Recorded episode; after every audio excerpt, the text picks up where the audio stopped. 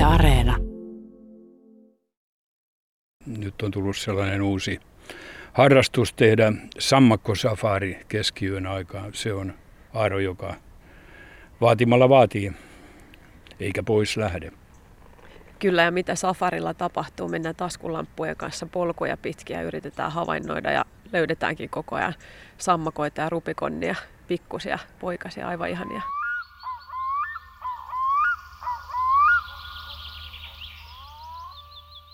Lempilajikseni valikoitui kiiltomato. Lapsena saimme veljeni kanssa kokea maagisia hetkiä, kun kiiltomadot ilmestyivät loppukesän pimeinä lämpiminä iltoina kesämökin ympärille. Usein hammaspesun yhteydessä katselimme niiden vilkuttelua. Vesisiippa. Siinä on jotain alkukantaista ja samalla herkkää. Se lentää lähes pimeässä vedenpintaa hipoin, ei pidä ihmiskorvin kuultavaa ääntä ja on äärettömän nopea ja tarkka. Rakastan kontiaisia. Ei haittaa, vaikka piha on täynnä multakekoja. Mun piha voi olla kontiaisreservaatti. Ne on niin ihania mansikanpunaisine kuonoineen ja isoine vaaleanpunaisine etujalkoineen. Voi sitä vauhtia, millä ne kaivautuvat turpeen ja ruohikon alle. Koivun valkoinen runko sinistä taivasta vasten. Maailman kaunein näky. Valitsen oravan. Se on niin söpö, että sydän pakahtuu.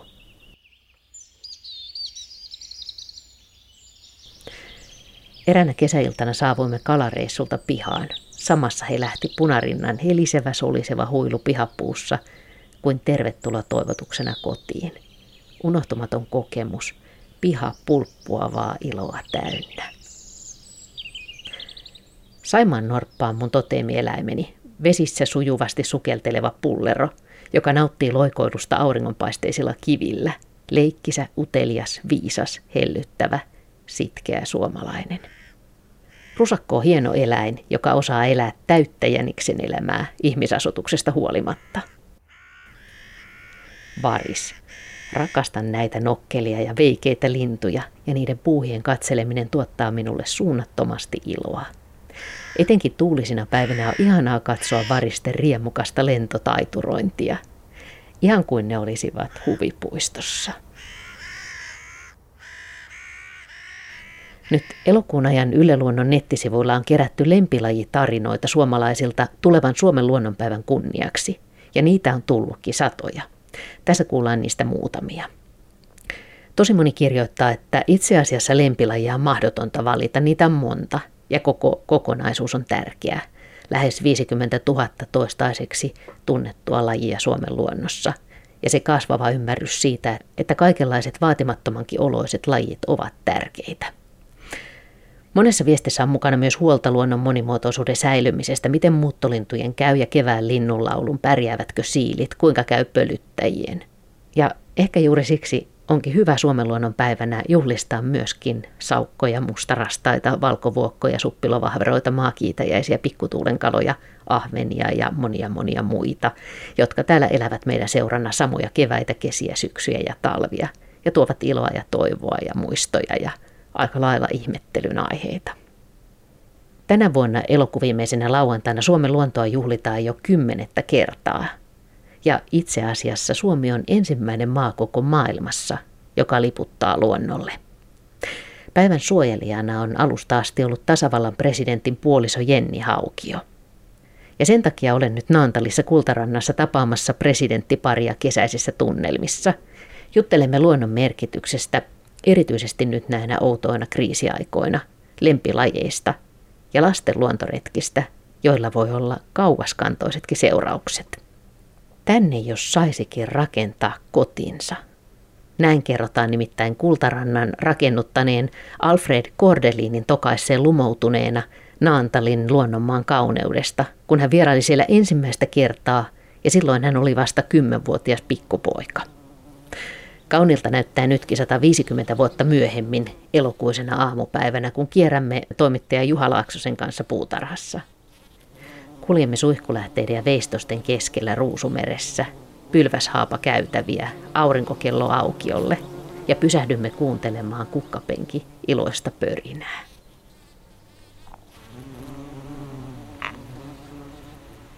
Mä yritin äänittää, että se on aika monen pörjäiskuhina. Kimalaista yritin äsken äänittää, mutta en tiedä välittyykö se ääni tähän mikrofoniin asti. Se voi olla, että ei kovin hyvin kuule, kun vähän, vähän tuulee, mutta silti on todella niin kuin lämmin aamu. Täällä tulee varmaan kolmekymmentä astetta vielä lämmintä. Että on kyllä, on kyllä poikkeuksellisen lämmin aamu. Ja kimalaisia on siis kymmenittäin, ellei sadoittain. Ja tässä on iisoppia ja laventelia, tämmöisiä sinisiä ja liiloja kukkia. Ja tuolla kauempana oli nauhuksia, keltaisia nauhuksia. Täällä on niin kuin satoja kimalaisia. Tämähän on tämmöinen pörriäs paratiisikin. Joo, tää on hauskan näköistä. Tuolla on kukkakärpänen. Mutta siis jo mehiläisiä joo kanssa, mutta, mutta eri kokoisia kimalaisia, useampi laji vielä. Me käveltiin tuommoista pylväshaapa-käytävää tänne tämmöiselle pienelle aukeelle, jos, jonka keskellä on aurinkokello. Niin, ja tuossa talon edustalla on suuria isoja puita, suht vanhoja. Siellä oli tammia, vaahteroita, saarnia ja noi tosiaan noi pylväshaavat on, on tosi komeet. Kannan Noit valkoposkihanhii lentelee harvakseltaan yli ja haarapääskyt täällä kirmailee taivaalla ja harmaasiepot ääntelee tuolla kauempana ja on kuusta ja tammea. Täällä on siis tosi monipuolinen puusto. Kyllä mä jotenkin voi hyvin kuvitella, että minkälainen seikkailu tää olisi yöaikaa, siis pimeässä. Päivällä tietysti kun on lämmintä ja on vähän ihmisiä liikkeellä, niin, niin ehkä kaikki nisäkkäät ei vaivaudu liikekannalle, mutta sitten yön tunteena täällä olisi aika hauska seikkailla öiseen aikaan.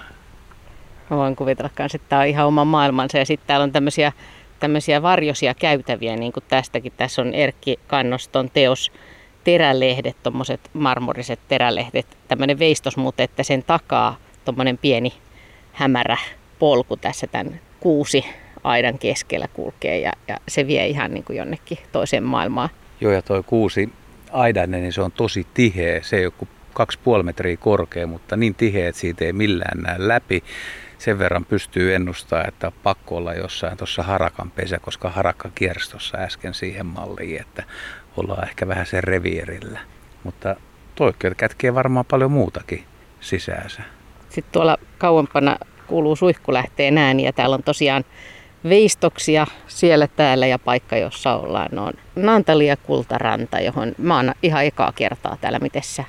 No sama vika, että kun ensimmäistä kertaa niin ei ihan oikein tarkkaan tiedä, että mitä on edes odotettavissa, kun jatkaa kierrosta. Mutta tuossa kauempana näkyy merenlahti ja ruovikko siellä, niin voisi hyvin kuvitella, että esimerkiksi joskus toukokuun lopussa, kesäkuun alussa, niin rytikerttuset ja ruokokerttuset laulaisi siellä ja varmaan joku kultarinta voi pesiä noissa tervalepikossa tuossa kauempana. Ja jotenkin mulla tulee semmoinen fiilis, että täällä voisi olla nokkavarpusia ja tiklejä, että tänään nyt ehkä lintumaailma on vähän hiljainen, mutta se voi johtua siitäkin, että on oikeasti niin lämmin aamupäivä, että ei, ei vaan vielä välinyt enää laulakaan, mutta keväällä ja alkukesästä, niin kyllä täällä varmaan on aikamoinen konsertto. Voidaan jatkaa tätä retkeä tosiaan tästä kimalaisparatiisista, jatketaan vähän tuonne suihkulähteelle ja ehkä käydään tuossa, ehkä käydään rannassa vielä. Mut se on ilahduttavaa, että siis kasveja on paljon, on istutettu ja vaikka ne nyt onkin puutarhakasveja, mutta se on niinku mun mielestä käytetty hienosti, että täällä on näitä mesikasveja, siis pölyttäjille tärkeitä kasveja, siis perhosille ja kimalaisille ja kukkakärpäsille ja hyönteisille, että on, on, todella ne on huomioitu.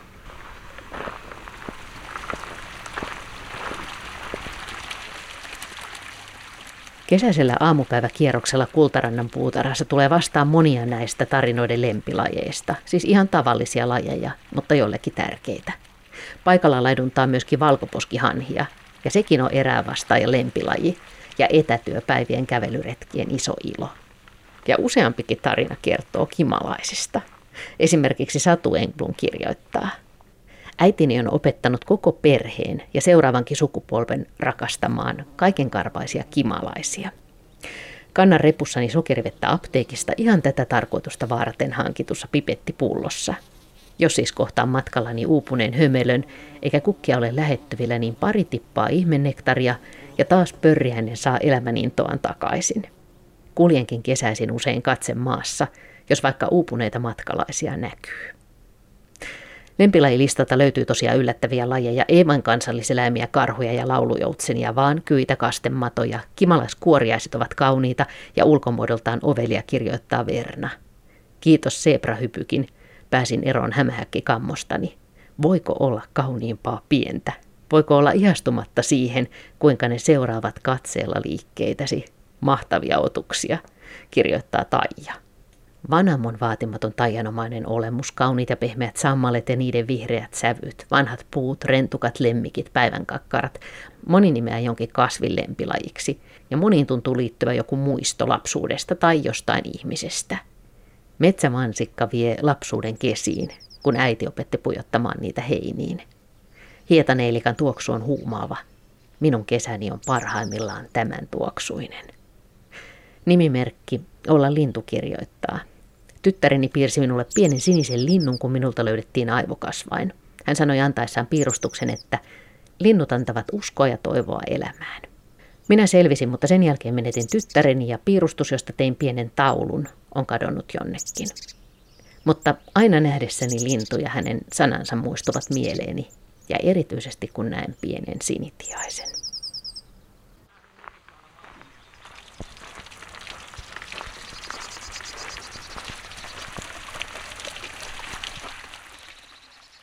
Täällä on kaksi suihkulähdettä.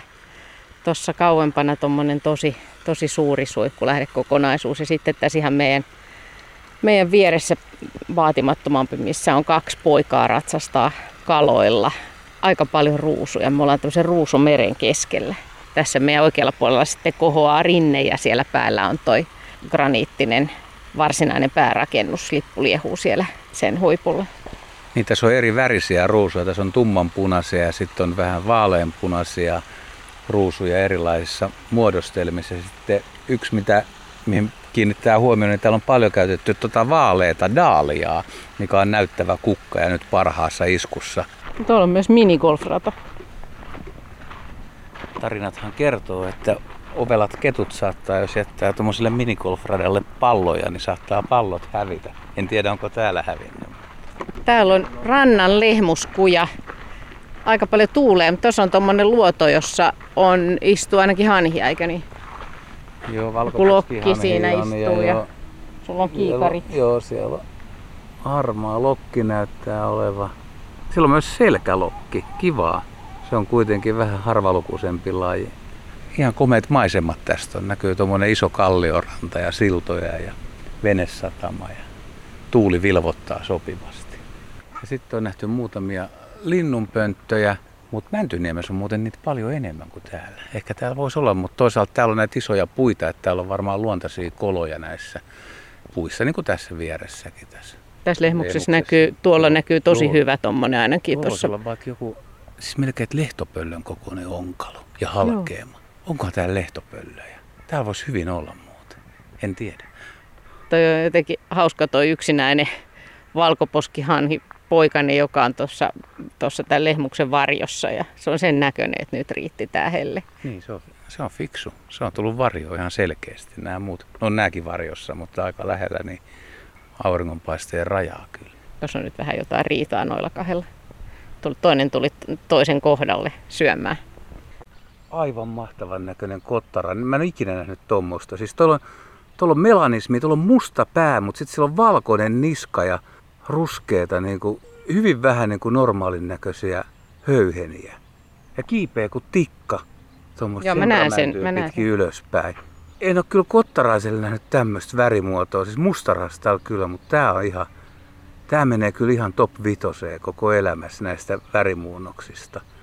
Tästä olisi saatava kuva.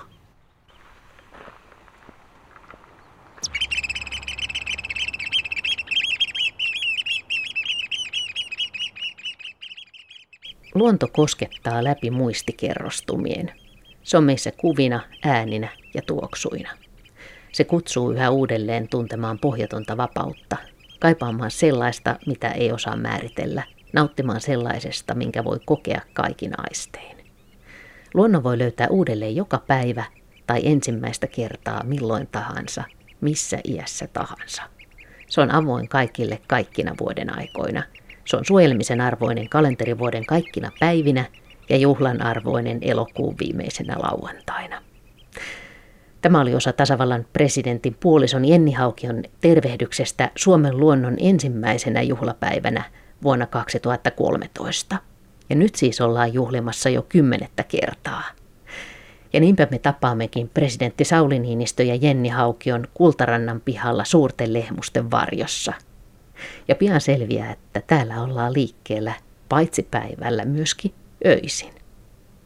Tasavallan presidentti Sauli Niinistö ja rouva Jenni Haukio, me olemme täällä Naantalin Kultarannassa ja täällä on todella hieno kesäinen aamu. Tuleeko teidän usein oltua täällä ulkona? Kyllä tulee käytännössä aamusta melkein myöhälle yö, yöhön näin kesäisin, että tämä on niin hieno ympäristö. Hyvinkin myöhään yöhön, koska nyt on tullut sellainen uusi harrastus tehdä sammakkosafari keskiyön aikaan. Se on aaro, joka vaatimalla vaatii, eikä pois lähde. Kyllä, ja mitä safarilla tapahtuu, mennään taskulamppujen kanssa polkuja pitkiä, yritetään havainnoida ja löydetäänkin koko ajan sammakoita ja rupikonnia, pikkusia, poikasia, aivan ihania. Ihan, ihan loistava elokuun öiden viettotapa. Nyt täällä on itse asiassa hanhi, hanhiparvi lentää jossain ja tuossa haarapääsky lentää, punarinta tässä äsken, äsken tiksutteli. Tuleeko täällä liikuttua eri tavalla tai havainnoitua eri tavalla kuin Mäntyniemessä? No tietysti tämä on kuitenkin puistomainen, että sanotaan sitten tällä kasvipuolella ehkä tämä on vähän jalostuneempaa, jos semmoista sanaa halutaan ihmiskäden jäljestä käyttää. Mutta totta kai täälläkin näkee kevään ja kesän kiertoa tietyllä tavalla, kun seuraa mitkä lajit milloinkin nousee maasta ja milloin kukkii ja milloin kuihtuu. Ja täällä on kuitenkin lajikirjo ehkä vielä monimuotoisempi. Että yksi laji, jota runsaasti seurataan täällä mielellään, on lepakot. Eli meillä on lepakkodetektori, jolla sitten pystytään kuulemaan niitä myöskin. Pohjanlepakko on täällä yleinen, tosi jännittävä laji tarkkailla. Siis detektori, täällä liikutaan paitsi sammakoiden perässä, myös lepakoiden perässä öisin. Kyllä, että sammakot on ollut nyt tämän kesän uutuus, mutta detektori on ollut jo vuosia, että se on tosi jännittävää kyllä, kun pääsee kuulemaan myöskin näitä, näitä siivekkäitä. Ja pohjanlepakko on se laji, mikä on täällä yleisin? Kyllä, pohjanlepakko. Vesisiippaakin täällä on nähty, itse en ole vesisiippaa nähnyt kyllä vielä. Jos, jos miettii nyt tätä, tätä Kultarannan kesää, niin onko jotain erityisiä havaintoja, mitä on jäänyt tältä kesältä mieleen tai erityisiä hetkiä? Juuri tältä kesältä ei oikeastaan mitään ihan kokonaan uutta, paitsi tuo sammakkojen suuri määrä, mutta meillä on vähän sellainen jako myöskin, että minä katselen tätä kasvipuolta enemmän ja olen joskus täällä kuvaamalla kerännyt sellaisen sata viisikymmentä eri kasvin kuvaston, että kyllä täällä vaan riittää, luonnonkukkia siis kaikki. Niin sata viisikymmentä kasvia? Osa puille joo. Tosin se vaatii tuossa ympäristössäkin vähän liikkumista, että löytää luonnon. Eräs hauska sattumus tältä kesältä oli, kun löydettiin valtavan kokoinen horsmakiitäjän toukka ja yritettiin siirtää se pois rappusilta, ettei kukaan astu päälle, niin se oli todella ärhäkkä ja nopea. Ja sitten se yritti lopuksi vielä purra, mutta ei onnistunut ja saatiin se kyllä turvaan siirrettyä. Mahtuiko sentään puremaan ruveta?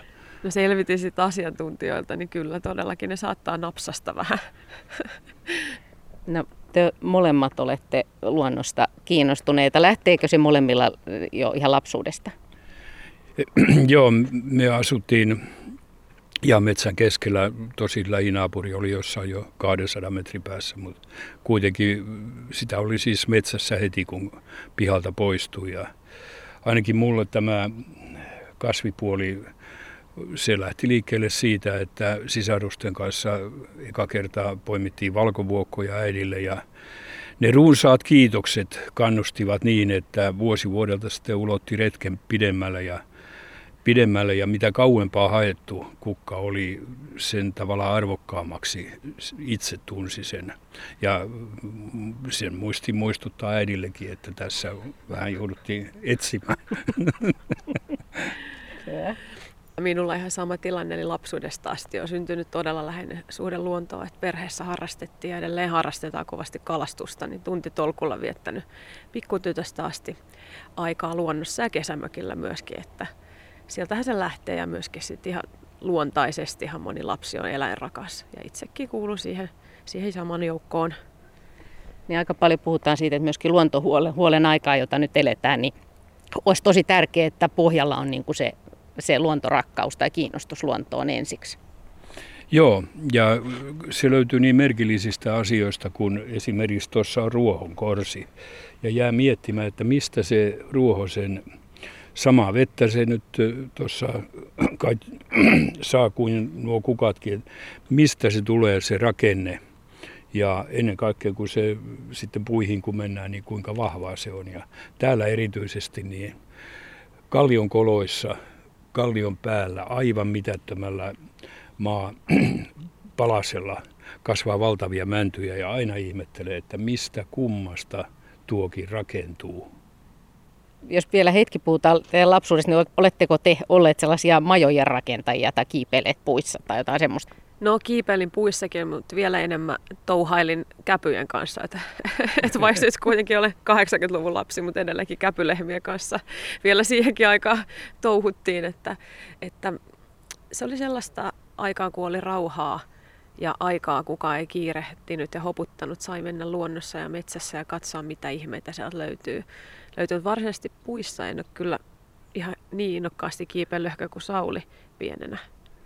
Joo, majoja tehtiin tietenkin ja kaverien majoja hajotettiin, ja, mutta puissa kiipeilystä tulee erityisesti mieleen, kun aina kun löytyy sellainen tuuhea kuusi, niin lähdettiin aika korkealtakin ja pantiin oksahaarojen väliin ja liuuttiin sieltä alas.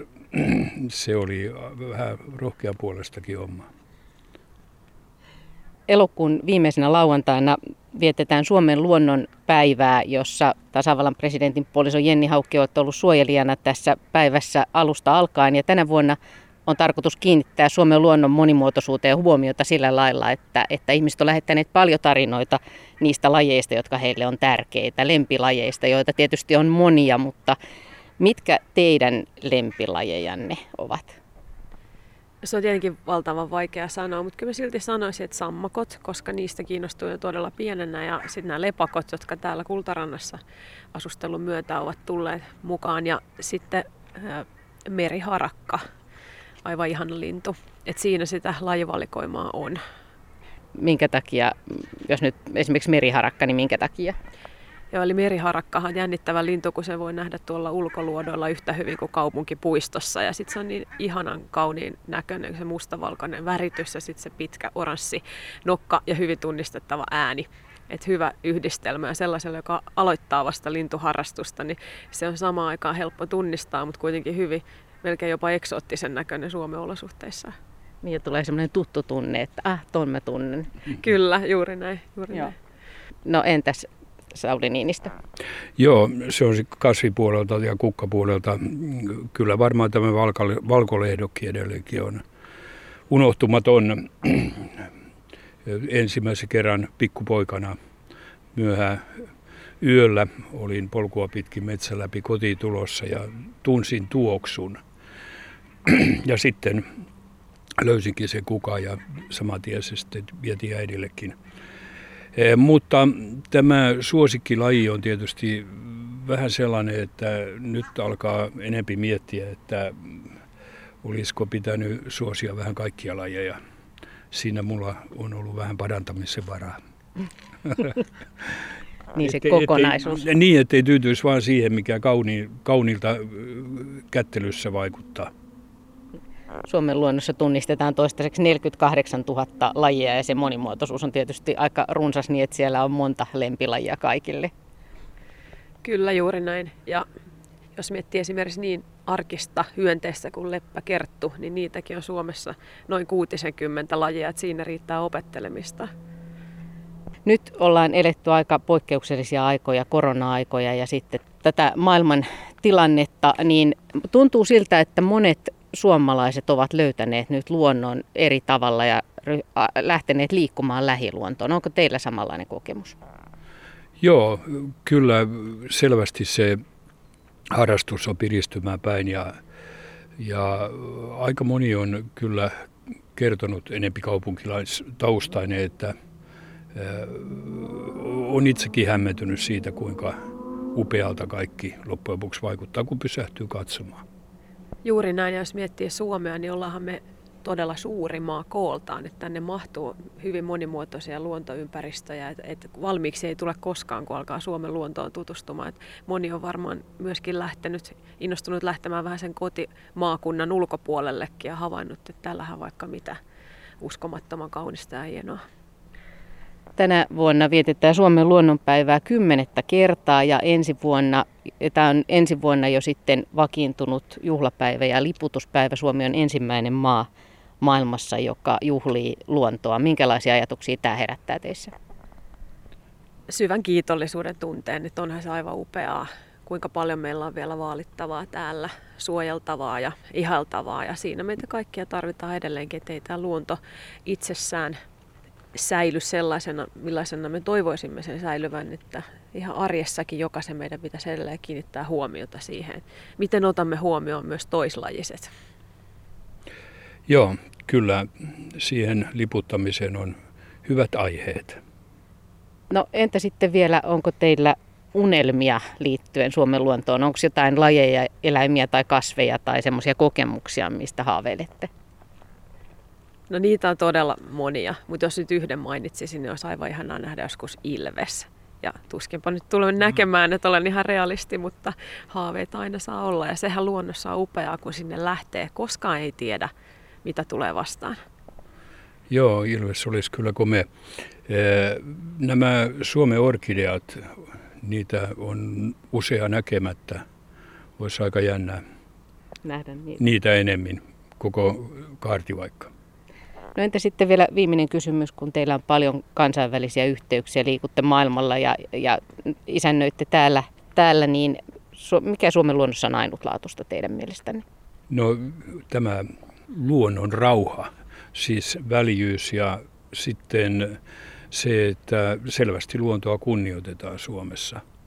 Mä luulen, että ne on monille tänne tulijoille aikamoinen yllätys. Kyllä, ja myös se, että luonto on täällä oikeastaan missä tahansa todella lähellä, vaikka menisi pääkaupunkiin, niin ei kauas tarvitse kulkea, kun jo ollaan metsässä. Et siihen moni on kiinnittänyt huomiota.